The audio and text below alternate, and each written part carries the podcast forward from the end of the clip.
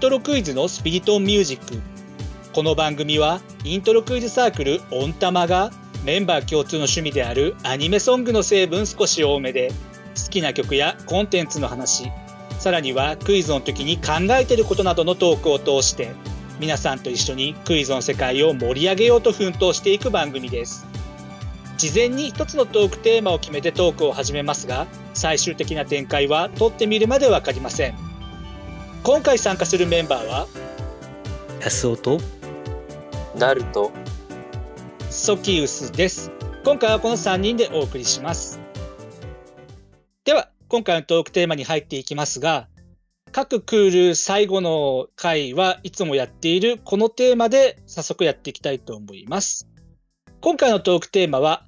2022年春クールのアニソン振り返りの回です。というわけで早速話に入っていきたいんですが、前回の2022年冬クールの総決算会の最後に、じゃあ春クールこういうのがあるよねって形でいくつかいろんなの上げてったりしたんですが、安尾君に聞こうか、前回いたし。はい。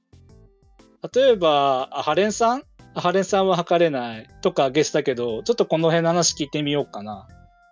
オープニングがまあ。ミュージックレイン所属の TrySail がオープニング担当してて、なんならエンディングもミュージックレインだし。エンディングもあのハコニワリリィはい。で、オープニングトライセール、最近で言うとラピスとかマギアレコードの。そうだね。それからガンダムのたがために愛はなるだとか激しめとか暗めとか曲が多い中で久々に可愛い感じの曲来たなっていう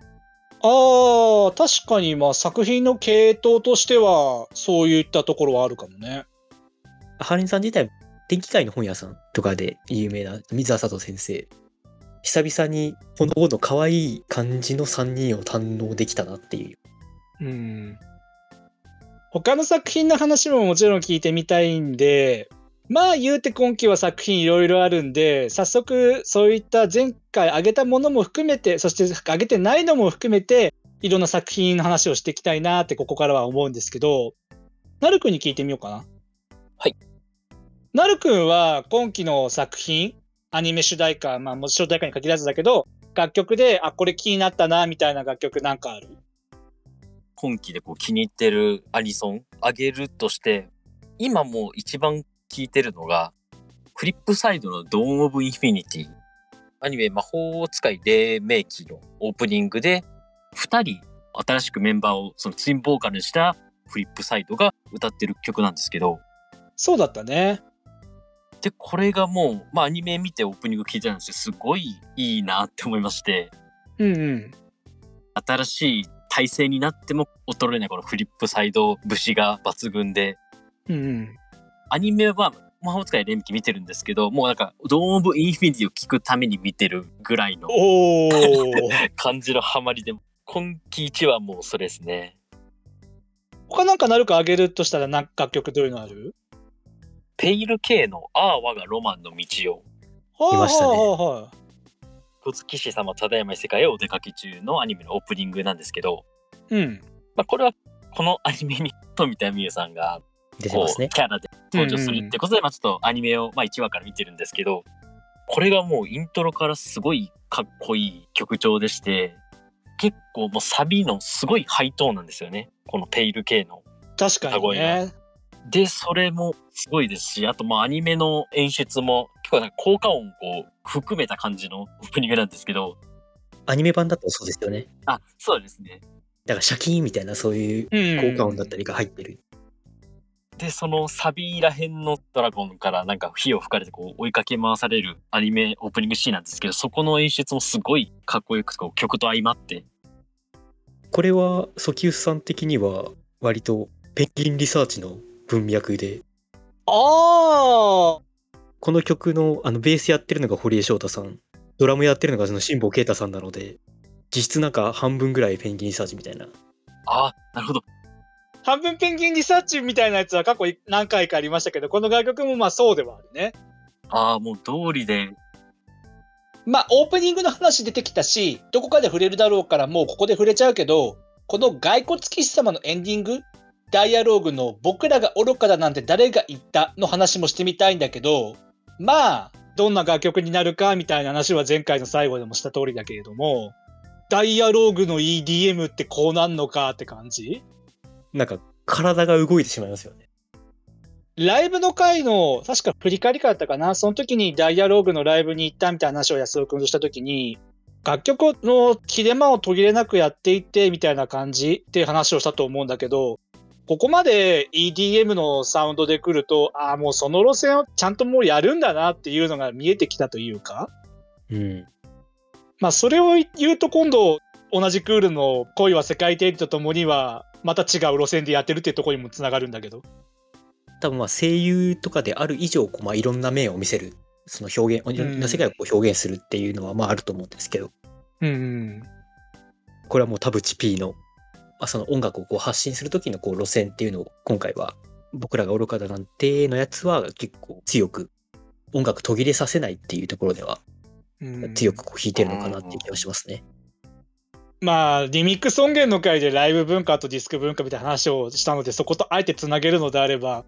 ダイアローグはアイドルっていう一つの文化圏に属しながら、どのサウンド方向でやっていくのか、まだまだいろいろ可能性があるのかなって。まだちょっとなんかこう、ダイアローグ的なサウンドみたいなところは、そんな一本やりなイメージではないじゃんってあえて言うけど、まあ多分いろんな武器を揃えてる段階なんでしょうね。うん、なんかそういう感じがすごくひしひしと伝わるな、この楽曲は特に。じゃあ、まあ、どんどんいろんな作品取り上げていきたいんですが、ダイアローグの話は今してくれたので、それ以外の作品、楽曲でこれ上げときたいなというのがあれば。もしかしたら前上げてるかもしれないんですけど、まあ、旧2クール目がうん。こちらも前回の最後に上げてはいましたが、確かに2クール目今期やってたね。なんかオープニングのトゥモローズダイアリーとかなんか想像と違ってておお、そうなんだ。前スタートラインっていうまあ以前な町中華に例えたと思うんですけどそうそうそうそう。まさしくそういう話をしました、町中華。これがいいんだよこれがみたいなところはちょっと違ってうん。サビとか近未来的な感覚を受けるような感じで王道とはまたちょっと違う一面があるなっていうのを感じましたしうんうん。あとエンディングの方ですね夢だより。渡辺翔が合唱曲書いたよっていうそうだね、合唱曲だったもんね。私は好きですね、夢だより。まあ合唱曲昔から慣れ親しんできたこともあってたまんねえよって 他なんかある？あとは古見様コミュシテですの青百色とかですかねあー、前回最後ちょっとだけ紹介しましたが、川本誠さんやるんだっていう。サビの最後のあたりの歌詞ちゃっちゃか詰め込んでいくようなところとか川本さんっぽいなと思ってうんうんうん。今日の一曲でもあのサイダーガールのシンデレラオープニングを上げたんですけどあったね。今度はそのヒロインの心情に寄せた楽曲をこううまく表現できているなっていうしかも川本さんだよっていうようなちょっと驚きがあったりとかして面白かったですねなるほどね。じゃあ私もいろいろ話してみようかなと思うんでおすけど。いや、マジで今期は、なかなかこう、つつけがたいなとは思ってはいるんですが、あえてこういうのであれば、いいとは別の評価軸の好きっていう評価軸で言うのであれば、まあ、なんでここ分けるのかは後で言いますけど、好きっていう評価軸で言うのであれば、一番は、やっぱり前回の最後にも挙げましたが、町方魔族2期の話になるんですよ。もうなんかこの話になるだろうなと思ってずっと構えていたんですけど。一期は、個人的にはオープニングの方が好きだったんですけど、今期はどっちも好きで、でもその中でもオープニングが好きで、ときめきランデブー。うん。まあ、なんうんでさっき、いいとかとは別でみたいな言い方したのかっていうと、別にいい曲なんですけど、それ以上に私の好きな要素が存分に入りすぎてて、いいとかいう以前にそもそも好きだってなっちゃってるっていうか、楽曲の要素でも考えてみても、トランペット入ってトロンボーンあって、ピアノソロのパートあってみたいなこともしてますし、楽曲の特徴的なところで言うても、頭のところで一期の街角タンジェントとコードを揃えたり、そのメロディーを寄せてみたりみたいな、そういう一期を思わせるような工夫っていうのも入ってたりするし、なんか歌い方とかもそうですよね。そうそうそう。キャラの声とはちょっとダウナーな感じというか、落ち着いて歌ってるような感じがして。まあ、私も時々この話してますが、アニソンの文脈で語られる渋谷系的サウンドのど真ん中を行った感じがすごいしますね。うんまあ、2000年代初のアニソンであったら、チョビツのレミビー・ウィズ・ユーとかはまさしくその系統だと思うんですけど、その感じの王道だなっていうのをすごく思って。あとは、まあ、私の推しつながりでみたいな話をしてしまうのであれば、まあ、これも前回挙げましたが、友達ゲームの水木奈々さんのダブルシャッフル？はい。まあ、その時にも紹介しましたが、友情か金かの心理ゲームの作品の楽曲なんですけど、このような楽曲が主題歌になるの水木さんの楽曲で驚きだなっていうのは私の個人的な感想で、まあ、以前水木奈々会っていうのもやらせてもらいましたけど、今回はその主題歌でグルーブを意識したような感じ？イケイケどんどんロックでどんどんみたいな水木奈々さんのパブリックイメージとはちょっと違う感じで攻めてった楽曲？特にそのフルで聴いた時の中盤のなんかメルヘンチックなメロディーみたいなところ？あそこがすごい私好きです。ね。アニメでワンコーラス分は聞いてるので、心理ゲーム的なその心の中のピュアな部分みたいなところ、まあ水木はそんな言葉で言ってたんですけど、それをし表したかのような曲調の変化ってところを合わせて面白さを体感してほしい楽曲ですね。あとは、まあこれは前回挙げてませんが、てか前回収録した段階では楽曲情報ほとんど出なかったんですけど、バイファミリーがずるすぎるという。いやずるいですよ。うん、ずるいですね。こんなんないよ。もうアニメも主題歌も面白いのはもう最高ですね。オープニングヒゲダン、エンディング星野源っていう、今の J-POP シーンのトップランナー連れてきちゃったら、それはもうね、みたいな感じ。はい。あとは、過去の言い名付け？オープニング、あれ、緑茶化なのね？と思って。緑黄色社あ会。そうですね。吉岡さん、吉岡清さんが歌唱してますけど、緑茶化、緑黄色社会が制作してて、あこういう感じになるんだっていうのももちろん好きですし、それ以上にエンディング、サンパシ3月のファンタシア、この楽曲、やっぱ好きだなってなって、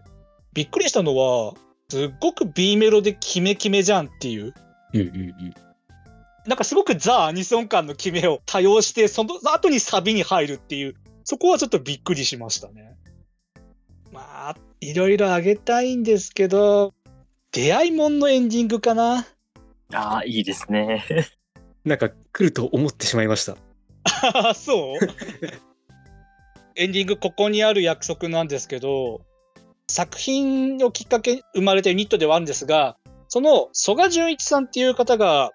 この方、トルネード竜巻っていうもともとバンドで活動されていて、で、そちらが活動が終わった後に、まあ、楽曲提供とかライブのサポートとかで活動されてた方なんですけど、もともとトルネード竜巻のバンドのアルバムをちょっと聞くのが好きで、インディーズのファーストアルバムとかすごい好きなんですけど、それ聞いてても、その、彼が所属していたバンドのジャズとかプログレとかノイズとかとか、そういったいろんなものをギュッとしたら、なぜかポップミュージックになるみたいな、その要素がこのエンディングでも聴けるなっていうのがすごく面白くて聞いて、もちろんオープニングの坂本真綾さんの楽曲も好きなんですけど、ちょっとこれはやられましたね。あと、最後に一個あげるとしたら、可愛いだけじゃない四季森さんのオープニング、エンディング。あ確かに、スクエさん好きそうですね。ナスオさんオープニングのそうですね。まさにそのアニメの作品タイトル通りの可愛いだけじゃない突然の緩いめのラップとか、あと声の加工とかあったじゃないですか、あの楽曲。うん。あそこがなかなかアニメ作品の主題歌がやりたいっていう思いが、そういう楽曲の特徴と作品のリンクみたいなところでもあるなっていうのはすごい感じたし、なんならエンディングのルートブルー、歌い出しがだからで始まる曲びっくりするでしょっていう。え、歌い始めなのにだからって何のだからなんだよっていうところでまず引っかかるっていうか。接続詞から始めるんじゃないよみたいな。あとはもう、私は残り作品名だけにしちゃいますけど、コナンのゼロのティータイムのラクラさんのシューティングスターとか、あとは、蝶々さんのダブル A 面、史上最強の大魔王村人に転生するのリインカネーションと、処刑少女のバージンロードのエンディング。うん。ともしびセレナード。あれのストリングス感は私好みだったなっていうのを挙げときたいですし、あとはやっぱタイバニのカレイドプラウドフィエスタはもう安定のというか、まあこんなんみんな好きでしょみたいな。刀剣乱舞の花丸だよりの舞う頃に、ああ、これだと、刀剣の楽曲で来た方のこの感じだわ、花丸だったらこれだわっていうのはドンピシャだった？まあ、時間もあんまりないので、まだこの作品のこの楽曲上げてないのがあれば、っていうか今のうちにってどうぞって感じなんですけど、なんかある？ああ、じゃあ私が、うん。鬼パパパンパンがこれ結構ヘね。ビロテしてる曲でして、おはスタの中で放送されてる15分のアニメが、まあ、鬼パンっていうのがあるんですけど、その、まあ、1個目のエンディングでして、うん。これももうイントロから持ってかれるなっていう感じのもう、ハマりますね、とにかく。まあ、中毒性高めだね、この楽曲も。これはやばいですね。個人的に今期の中毒性はこれと、チャンカチャンカなんだけどね。マット・トイチャッティですかね。いやこれもね、単純な中毒性じゃないっていうのはちょっと時間内であんまこれ以上語れないですけど、ちょっと中毒性っていう意味ではこれあげたかったな。あ、ごめんごめん。鬼パンですね、鬼パン。そうですね、鬼パンと、あと他に言及しておきたいのが、石原香織のチェリッシュですね。うんあの社畜さんは幼獣霊幽霊に癒されたいオープニングで、個人的にサビが好きっていうよりかは、イントロが、あの、まあ、これ自体、ヒゲドライバーがうん作曲手掛けてるんですけども、イントロのリズムが、あ、もうヒゲだなっていう感じの。でメンドメンドまたヒゲドライバーが抑えきれてないよね。そうですね。もうこれもいいなっていうのと、まあ、あと責任で言うと、まあ、富田美さん、オーバーですね。うん。デートアライブ4オープニングで、デートアライブ3まで見てないのに、4から見始めるってちょっと謎のことをしてるんですけど、オーバー聞くために見てる感じではありますね。うん。あとは、ペギーズハイライトハイライト。くのいち椿の胸の内。からかい上手の高木さんを書いてる方の、また別の原作のアニメなんですけど、あ、アニメの感じとすごいマッチしてるなっていうのがありますね。あとですね、最後ですと、同じくのいち椿の胸の内のエンディングで、アカデミー組活動日誌、これがですね、各話ごとに、このアニメ自体に一組3人4人の班があるんですけど、そうだね。うん。その人たちがこう各話ごとに牛班とかもうそれぞれイントロも全く違うサビはメロディア大体一緒なんですけどイントロが全然違うっていうまあアニソンイントロ観点から見るともう恐ろしい エンディングシリーズなんですけどうん。一応安田君にも聞いとこうか。あれば。一言ずつ簡潔に述べていきたいのですが、そうですね。外せないのがリケコイですね。ああ、まあそうですあね。ーそうですね。オープニングラブエビデンス、天宮空さんで、はいビビットラブ、まさかマフマフと歌うとはっていう、そうだね。マフマフがちゃんとしっかり低い声を出しているっていう、まあそうじゃないマフマフさんを見る機会がまあまああったからね。こう、声の高いマフマフをこう想像しがちなんですが、こう低いマフマフが堪能できるので、この2曲よろしくお願いします。うんうんあと、パリピ孔明、オープニング、チキチキバンバン。これはな。よりによってそこをカバーしてくるかっていうチョイスにも驚いたし。あとは、もうビッグリードで言えば、バーディーウィングのヴィーナスラインですよね。これはやっぱあげる。これも一応全クールの回の最後の方にあげましたけど、アニタイがグルービー以来でしたね。ちょっと調べたんですけど。楽曲の特徴としても割と響きが特徴的で、なんか今のアニソンっぽいっていうのをすごく感じたな。あとは、これもヒロインたるもの、ジュリエッタ、よろしくお願いします。そうだね。ああ、もうイントロからやばい曲だなと思いました。そのいい意味で。完全にタイトルからしてもロメオのアンサーソングよと思って。そうだね。まさに。あと、まあ、ちらっとさっき出ましたけど、声は世界征服の後でのエンディング、声は世界テリとともに、はい。田淵こんな可愛い仕掛けんの？ああ、確かに。あとまあ、一番最後に挙げておこうかなと思ったのが、うん。骸骨キス様のあ我がロマンの道をつながりで、サマータイム連打の門出の開花。うん、これもね、時間なくて私は泣くのを削ってしまったんですが、開花良かった。これも同じ作曲のエヴァさんなんですけど、イントロ聞いて思ったのが、ヒゲダンのアポトーシスみたいなちょっと幻想的な入りというか、うん。で、エヴァさん、ダイアログの、ダイアログ1に収録されてるシンシア・グレイスっていう曲が、うんうん。あれも非常になんか幻想的なっていうか、不思議な音の使い方というか、をする曲なんですけど、まあなんかそのテイストが感じられて、うん。入りからこう引き込まれた楽曲だったなと思いました。いやー、今期もかなり駆け足でいろいろな楽曲を語ってきましたが、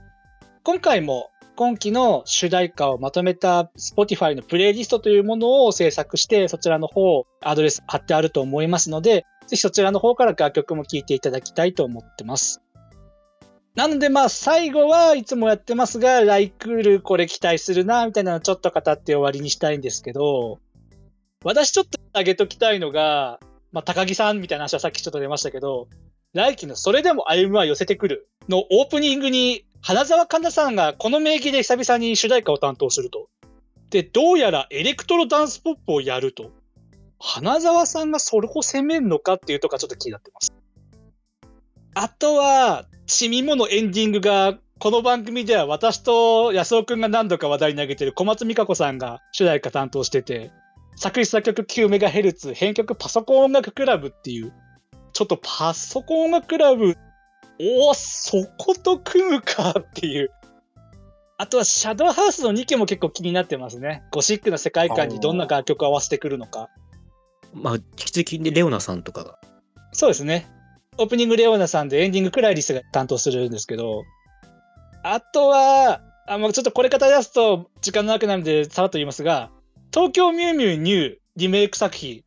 これは私の個人的な思い出にちょっとつながる作品なんで、どんな楽曲が来るのかちょっと楽しみにはしています。そのユニットのスミュージーっていうはいユニットがあるんですけど、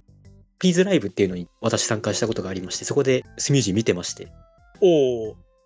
なかなか面白いユニットだなと思うので、じゃあ私も注目していきたい。オープニング園田健太郎さんですからね。このすばの fantastic dreamer とかで有名な。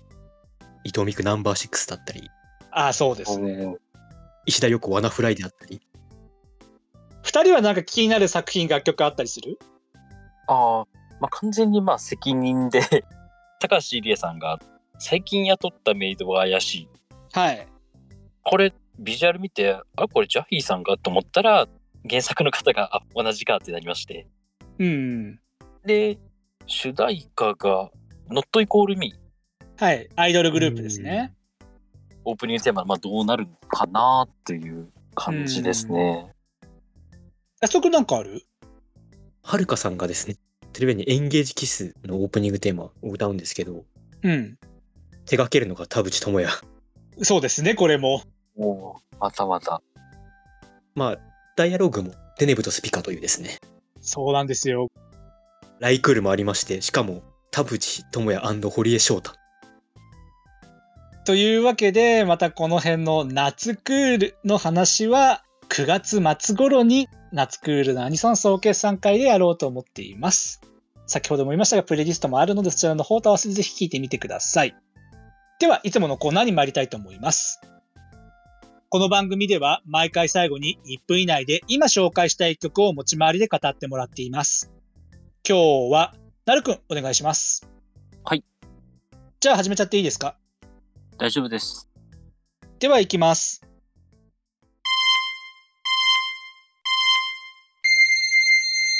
本日私が紹介する楽曲は、奥井正美でワイルドスパイスです。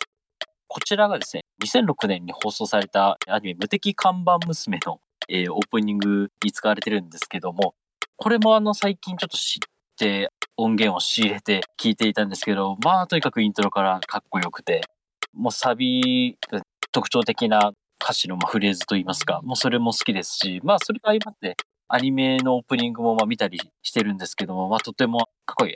バトルものなのかなまあ、というとちょっとハテナがつくような内容のまあアニメなんですけど、まあそのオープニングともとてもマッチしていて、すごいおすすめなので、まあそれもあって、ちょっとあの曲を聴いて、アニメのオープニングシーン見て、ちょっと最近アニメを見始めましたので、えーぜひ曲をあの聴いて、もし興味ある方はあのアニメを見ていただければと。まさかの奥井さん3度目の登場です。なんかもう、全員奥井さん上げてけみたいな流れになってませんか？なんか、私も奥井さん上げなきゃいけない中、衝動に。いや、そこまでしなくていいや。というわけで今回は、まさかの3度目の登場、奥井正美さんの楽曲を紹介してもらいました。では、エンディングです。この番組は水曜日と土曜日の夜7時の週2回プラスアルファで新しいエピソードを YouTube、Spotify、Apple Podcast、Google Podcast で配信しています。概要欄にはその回で話題に上がった曲の中で Spotify で解禁しているものをまとめたリストへのリンクを貼っています。そして各種ポッドキャスト媒体ではその回に関する簡単な振り返りや参考にした資料などを掲載しています。また YouTube や Twitter でのハッシュタグスピリトンミュージックなどで皆様のコメントをお待ちしています。最後にもしこの番組が面白いなと思ってくださいましたら YouTube のチャンネル登録や高評価ボタン Twitter のフォロー、サブスクリプション登録などしていただけると幸いです。それではまた次回お会いしましょう。